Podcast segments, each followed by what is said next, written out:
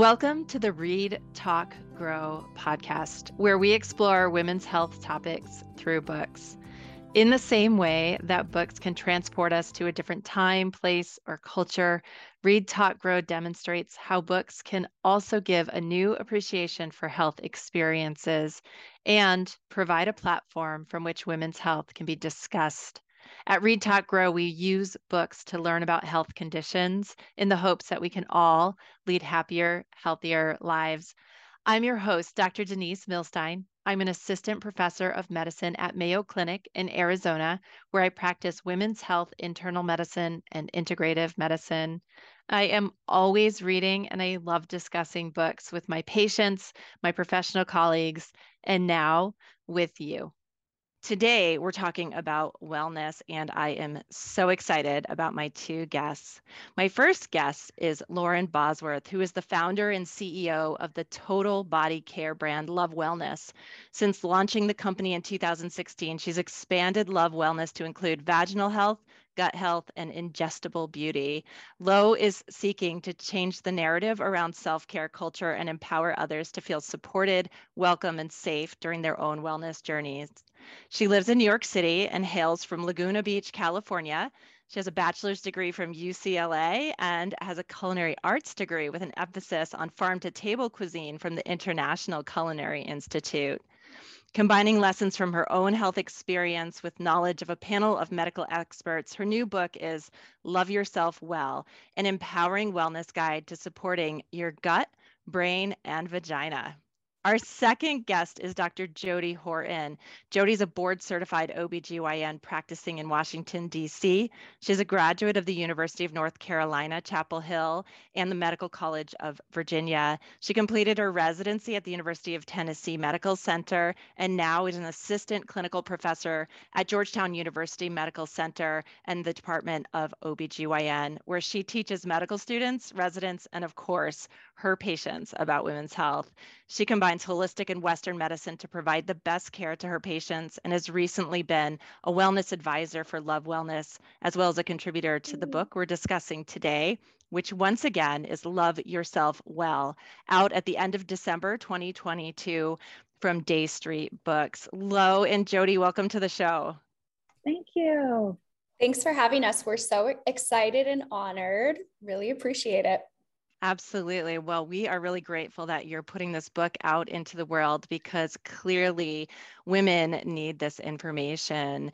So, Lo, let's talk about your backstory in terms of health.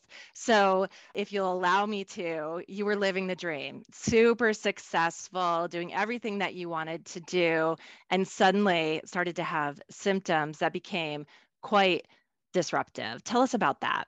Absolutely. So I moved to New York City in 2012. When I was getting out of a very serious long term relationship, my body started to fail me. I was depressed and anxious for the first time ever, but in a really significant, meaningful way. It felt like it was happening deep within, from inside me, deep within my bones. And I continued to have these um, women's health issues as well. I started getting yeast infections and UTIs, and it became a chronic chronic issue for me. I am somebody that is a problem solver, and I am somebody who is also really passionate about biology, women's bodies. So the subject matter is really interesting to me. And I would go to the doctor and I would try to get care for these different types of symptoms often I was told, you know, this is just in your head or this is just stress. And it felt like I should believe that everything was psychosomatic to a certain degree, right? And it took me many experts and ultimately 18 months to get an initial diagnosis, if you will, that I was actually dealing with really severe vitamin deficiencies. And it's like the light bulb went on for me. I finally had something to connect to that started to explain at least my neurological symptoms. I had really severe B12 and D deficiencies. And if you let those go on for long enough, it can lead to anxiety, depression, all of the things that I was experiencing. The big question mark, though, remained for me on the vaginal health and intimate care side of the house why was I experiencing these neurological issues, but also these personal care issues, right? And that took me an even longer journey over many, many years, you know, through the development of Love Wellness, in fact, to understand ultimately the interconnectivity of the gut to the brain and the vagina. And so that's what the book is really about. It tells my own story of my health challenges and what I had to do to overcome them. It also tells the story of why I started my company and how I really did it. I'm just so excited for the book to really serve almost as a textbook or a guidebook that is easy to understand for women that really teaches them about whole body wellness, but that really, you know, the gut serves as really the most I don't want to say the most important piece of the puzzle, but maintaining that microbiome, you know, supports brain health, supports vaginal health. And so we really consider all three of those organs on that axis to be, you know, critical pillars of women's health in general. So I'm really excited to share the story and to get the information out there. It's so fantastic. Jodie, tell us a little bit about how common it is to have an experience like Lo's, where she's had these UTIs, which are treated with antibiotics, and she gets a yeast infection, which is treated with antifungals, but then the yeast infection comes back. Is this the first time you've ever heard this story? Absolutely not. This is so common. And I think with Lo's experience, it always feels better when patients have a diagnosis, even if it's not something that they want to hear, but they're relieved because, like you said, you're attaching your symptoms to something and you, you know, it's not psychosomatic, but sometimes it's difficult to figure out exactly what's going on. People present with these symptoms, and then it's kind of this broad differential diagnosis. And then it's up to the patient and the doctor to kind of narrow down those symptoms do the right lab work or imaging test and then kind of figure out what's going on. But sometimes it can take a while. And that's why this book is really important for patients to learn about their bodies, be hyper aware of their symptoms so that when they do talk to their doctor about what's going on, it is a true dialogue. You can be your own self advocate and then, along with your doctor, can figure out what's going on. But it can, it can be a very frustrating experience. And I love how you framed that because often we'll see women who have UTI and the sort of easiest, quickest thing to do is prescribe an antibiotic, mm-hmm. but you could be doing a disservice if you don't yeah. back out and say, what's the whole picture here? Exactly. Especially if they're recurrent urinary tract infections or yeast infections, vaginal infections. It's important to look at what the cause is, not just treat the symptoms, because you're right, you can do more harm. Lo, I like how you spoke to the issue of vitamin deficiency, which can be incredibly common. I think for me, as a physician reading your book, what bothered me is how long it took for you to have that detected. Since the truth is, these are very routine, conventionally available, covered by insurance if you have insurance labs that can be done by your primary care, your OBGYN. Uh, really, most physicians or healthcare professionals could have ordered these well earlier in your journey. Yeah, absolutely. We actually speak to this in the book in part one. We speak about empowered self advocacy. And there's a very interesting couple of sentences in the book that talks about advocating for your health in the female body and the history of women's health. And in the late 19th century, hysteria was really the cause of a malfunctioning uterus, and the solve was marital sex, pregnancy, childbirth, rest. and so I think, you know, that diagnosis and that guide, the Diagnostic and Statistical Manual of Mental Disorders, that definition of hysteria was used by psychiatrists in the United States until 1980. And so, as a female patient in a female body, I think that all of us are still trying to advocate for ourselves when we go to the doctor. We're trying to be heard. It's incredibly disappointing to me as well that a simple blood test that could have given me that initial diagnosis and helped me avoid so much you know pain and suffering wasn't done early on. But i think the good outcome here is that I have been able to turn my experience into something that is tangible and real so that other women hopefully can avoid that type of experience. One of the things that I talk to Dr. Horton about a lot is it's become very clear to us that there is this interconnectivity between the gut, brain, and vagina. And why is it that if I'm having a UTI, right, or a vaginal health issue, that the medical community isn't looking at the broader picture? It's an interesting conversation that we have a lot. And I also say, you know, why is a brand doing this work? why isn't big pharma doing it or you know somebody else talking about this why are we doing this work dr horton and i talked about this yesterday is that medicine is an evolving practice, right? What we know now is not what we knew in 1800 or in 1980, right? Mm-hmm. and so mm-hmm. it is really fascinating to me as, you know, the founder of the company, but also somebody who deeply cares about the subject matter.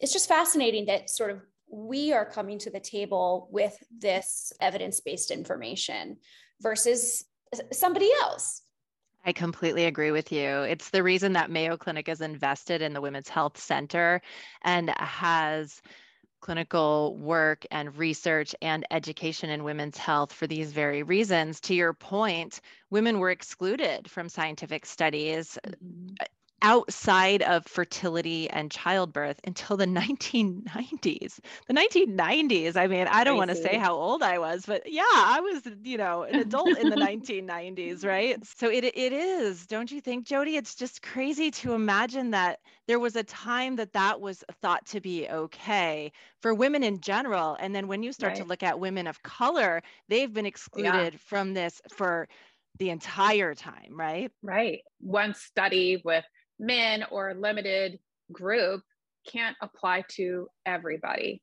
To go back to what Lauren was saying, this hysteria concept of just attributing any type of pain or ailment or anything experienced by women by women can be attributed to their female organs or a mental disorder is still kind of lingering. I see it in the ER when people come in with abdominal pain.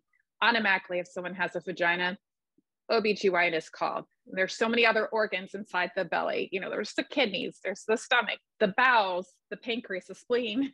there's so many other things, the muscle, and none of that's explored. We're automatically called. It has to be the vagina, it has to be the uterus. And it, that's not always the case. And so, again, self advocacy, being hyper aware of your body and the symptoms that you're having, it's going to help you find out what is really truly going on. I don't want to spoil the book for future readers, but you tell a mm-hmm. great story in the book about being called to see a patient for cervical motion tenderness. And when you got to see the patient, they didn't even have a cervix. So clearly even, they didn't have. Yes. I was like, are you kidding me? This is insane.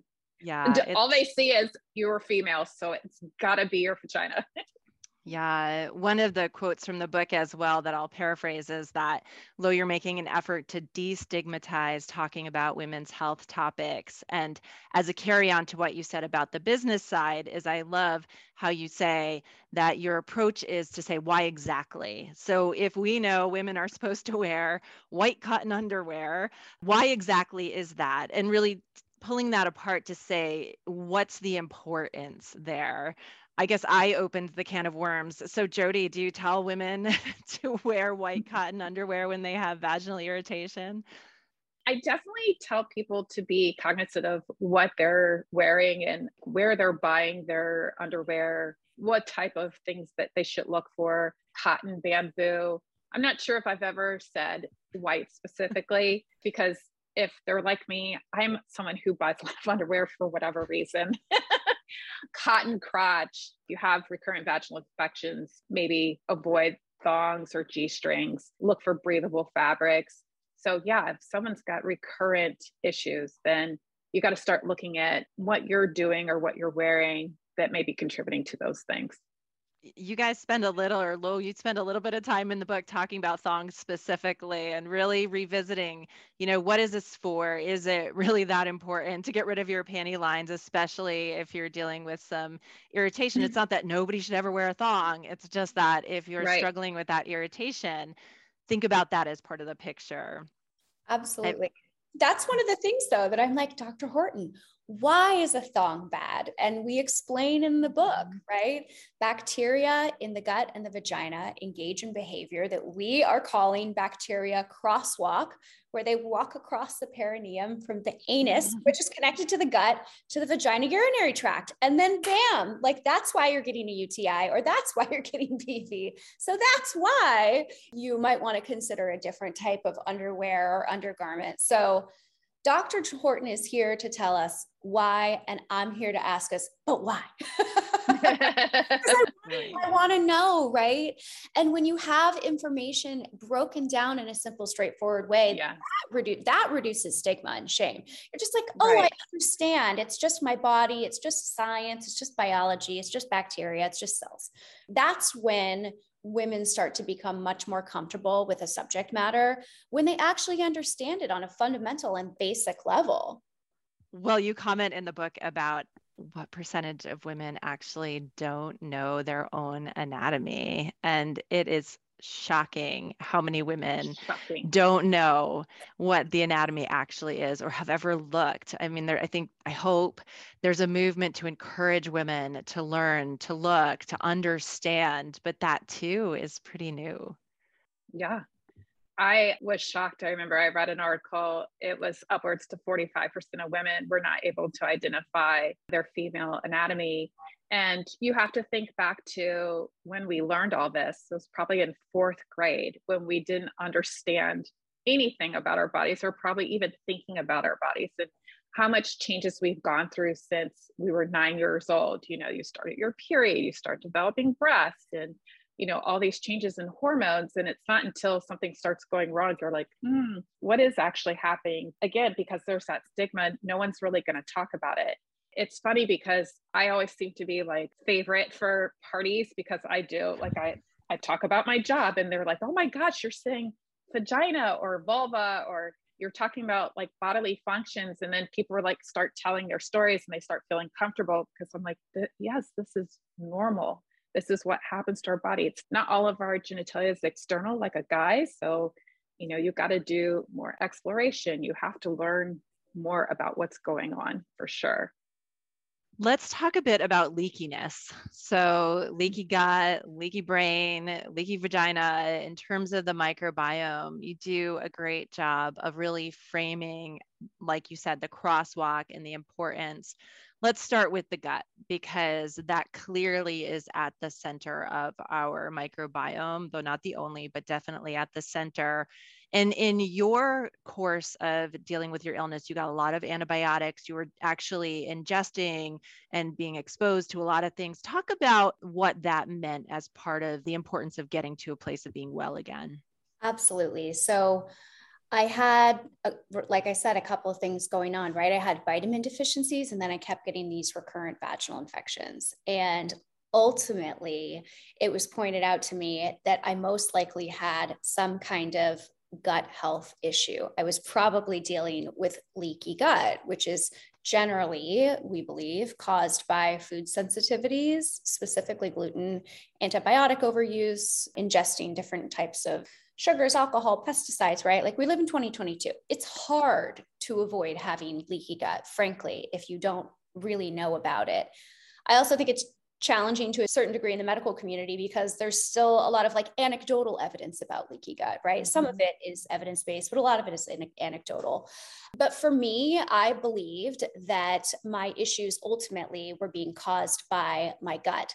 I couldn't absorb my nutrients well because I was having a gut health issue, right? It was trickling down and becoming vaginal health issues. Just we talked about bacterial crosswalk. I'm also fascinated by the concept of quorum sensing, which is bacteria in the gut and the vagina engaging together. You can think about it, and we talk about it in the book. Imagine it as like teen bacteria in the gut and the vagina texting each other. And if the gut and the bacteria are out of whack because you just took an antibiotic, they're going to tell the vagina and the bacteria to also be out of whack. And then your might, pH might get thrown out of balance. And then that invites any yeast infection. And so once I understood that leaky gut could sort of trickle up and trickle down and create a whole host of issues within the body, really for me, that's when I understood as a founder of this business the types of products that we wanted to make and the types of categories that we wanted to be into. And so we try every day to teach and educate women that all of these systems are interconnected, but it starts with the gut. Being a human in 2023 is, is challenging just because of all of the things that we're dealing with and facing every day, right? You know, from the food that we consume to the types of products we're putting in and on our body. It's hard to be a human. Our microbiomes are constantly being disrupted. I really like how you framed all of that because you're right. The the concept of leaky gut, I think, has a terminology issue in conventional medicine, but we all understand it that there are things that we ingest or are exposed to that make our gut less robust. And there is definitely evidence that it has to do with these tight junctures.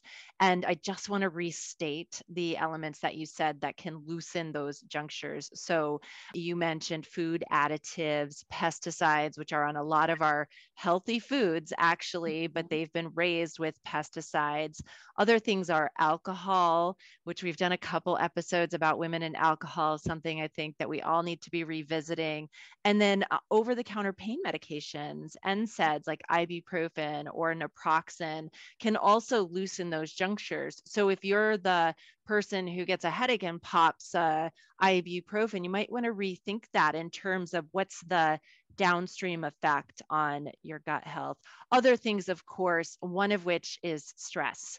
So let's shift to talking a bit about loving the brain and your approach mm-hmm. to that. Yeah, absolutely. For me, the addition of the brain and sort of looking at the brain from a brand perspective has happened more recently. And it's because when I was dealing with my depression and anxiety at first, I was taking a lot of traditional SSRIs and Klonopin and, and stuff like that. And those medications absolutely remain incredibly important and have a place in people's life. I think what's interesting though is that the brain does not have a microbiome. so we're talking about all these microbiomes, but the brain doesn't have one, but it does have the blood brain barrier. And you can sort of think about it in the same way as you think about the gut wall, right? The blood brain barrier has these tight junctures, but we believe that they can be penetrated by bad guys, things that are leaking out of the gut, toxins, chemicals, etc., and can possibly penetrate that blood brain barrier because of their size, right? So if you think about certain medications or cocaine as an example right? Those molecules are small enough to penetrate the blood brain barrier. And some of the things that are escaping that leaky gut that can get into the bloodstream are also small enough to penetrate that blood brain barrier. And we believe that that can cause mood disorders and what we are calling sort of leaky brain. And so brain health ultimately is supported by a healthy diet and probiotics, which boosts production and delivery of happy hormones. Most of your happy hormones are made and produced in your gut, and it's your gut microbiome that is telling that organ make more serotonin and send it to the brain right? And the serotonin is also small enough to get through those junctures in the blood brain barrier. So just like it trickles down it, it trickles up well, and you talk quite a bit about sleep and the importance of sleep. We live in a go, go, go society where many people don't take the time to sleep or their brains are so busy that they really don't get into those deep, restful phases of sleep.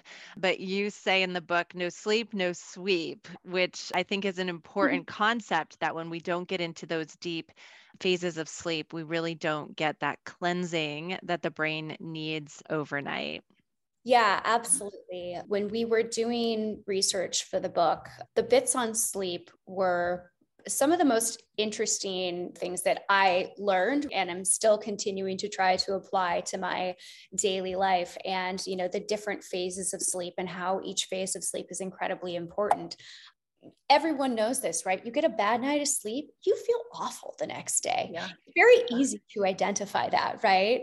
but it mm-hmm. is fascinating to read about or learn about what's actually function like what's actually happening in the brain on a nightly basis when you go to bed and how critically important that is to reducing stress and you know just overall function that was something that i was fascinated to learn when we were writing the book and like you said it affects the whole body and as you know denise like you know as a physician i get very interrupted sleep I feel like I'm chronically fatigued. I cherish those days. If my body tells me I need sleep, obviously when I'm not working, I take that time because of that importance of sweeping the brain, reducing the cortisol levels, because it does, it affects then your gut, just overall feeling, your brain fog, your memory, making good or bad decisions. It just increases inflammation throughout your body. So you hear about how important sleep is, but I don't think people really realize how it affects, you know, you feel bad, but it truly does affect your overall health. And I think that we normalize getting bad sleep. It's mm-hmm. one thing to mm-hmm. get a bad night's sleep and wake up the next day and say, oh, I don't feel very well. But if we're always getting this non restorative sleep, we start to think this is just how we feel, but we don't feel well. And we don't realize it's because night after night, we are not doing the things that you suggest in the book, which are to just be kinder to your brain, to move away from your phone, mm-hmm. to get out into nature, to do things that then allow you to get into those you know, more restful nights of sleep. Jodie, I want to switch and talk about vaginal health. So okay. there is a list in the book about things not to put in the vagina. And oh um, some of them are easy to identify, but I, I think our listeners would love to hear even more. So the list is surfactants, parabens, and fragrances. Can you tell us where those tend to come up and and where women should be watching for those and probably sure. avoiding them if they're having issues? If you look at a lot of the products that you're using, I've even told patients to stop using certain types of shampoos just because when they're showering, those products can certainly get on the vulva or the vagina. And this patient was experiencing recurrent vaginal infections. And so it's something that you have to look at it's not only what you're ingesting, but also what you're putting on your body. That's really important. And I think people kind of forget about that. And so you want to look at the ingredients of things that you're using. Those ingredients that you just listed can certainly dry out the vagina, change the pH of the vagina. So, you know, a normal vaginal pH is between roughly 3.8 to 4.8. People often use soaps that have dyes or fragrances to mask odors or to make the vagina smell a certain type of way. And this is actually doing more harm. It's getting rid of the normal bacteria of the vagina that helps you fight infections. And so, again, causing more harm than doing good. And so you just have to be cognizant of those type of things. Also, make sure that knowing the difference of the vulva, the external female genitalia, if you choose to use a cleanser, make sure you use a pH balance cleanser, something that's very neutral and then the vagina it cleans itself. So just like everyone's heard it's a self-cleaning oven. Let it do its job. Let it do its job. Don't disrupt it. The vagina knows what it's doing. The vagina knows what it's doing. I think that's going to yes. be our catchphrase for, for the episode. It does. It knows what it's doing. It has a brain of its own right doctor yes. That's right. We told that we were like oh yeah the vagina has a brain it's fantastic phrase. Well, you know, a lot of self help books and books that promote wellness, particularly when they come from industry, I feel like they then try to sell you on the products from that company or say, and the mm-hmm. only way to achieve wellness is if you buy these 8,000 things from us or sign up for mm-hmm. our subscription. And Lo, I just really want to express gratitude that when you move into the section on the plan, how to become well, you frame it in terms of what you eat, what's in your environment, how do you sleep, how are you managing your stress, the vagus nerve, which people will have to get the book to learn more about that, mm-hmm. how you move, and also you recommend orgasm very specifically Yay. during each week. I think it's yay. I I, I just really appreciated that your book is certainly supported by the company and the products that the company it makes available to women at a very reasonable price point at a high quality. That's why you designed them. But it's not the only way to approach this wellness plan that it really is holistic and multifactorial. Yeah, absolutely. Yes, we make supplements, we make probiotics, we make vaginal care products, but the supplement plan to me really was one of the lesser important parts of it. The nutrition, the food swaps, and those lifestyle changes, sleep, de stress, detox, sex, vagus nerve stimulation, movement those are the things that you really want to key in on. Of course, like supplements can be helpful. Probiotics is a big part of the plan. I firmly believe that probiotics are like the new multivitamin. Everybody should be taking a probiotic every day because of all of the things that we've talked about, right? The things that we're doing, the things that we're encountering. Lots of stuff can disrupt the microbiome. And so probiotic can be really, really helpful. But baseline, what's more important is resolving your gut health issues. And you do that by identifying what is inflammatory for you, right? And so, an elimination diet is a critically important part of this. What I really love about the diet plan and Love Yourself Well is that it's not super restrictive. You can still have white rice on the plan. You can still have certain types of goat cheese, things like that. And so it's not a plan that's put in place for weight loss. It's a plan that's put in place to help reduce and heal inflammation and ultimately help you identify what those triggers mm-hmm. are for you. And so when you want to bring things back in, when you're testing things out, the whole point of an elimination diet is so that when you do eat something that is bothersome to your system, you get a big reaction. Because, like, let's say you have a problem with dairy. If you eat dairy every single day your whole life, that inflammatory reaction is going to be less noticeable because you're experiencing it constantly. It sort of becomes your new normal. But if you remove the thing, then on week four, you have a little bit of it. Your body is going to really tell you in a loud way, hey, I have a problem with this. And that's really the point of an elimination diet ultimately is you restore your gut health, you heal a lot of the inflammation that's going on, and you are ultimately able to identify what some of those inflammatory triggers are for you. I also really appreciate how you broke the plan into what feels like very doable steps. Mm-hmm. You don't mm-hmm. say on week one, here's how you live your perfect life. You say on week one, here's where you start to look at where are the things that might be contributing to not being as well as you could be.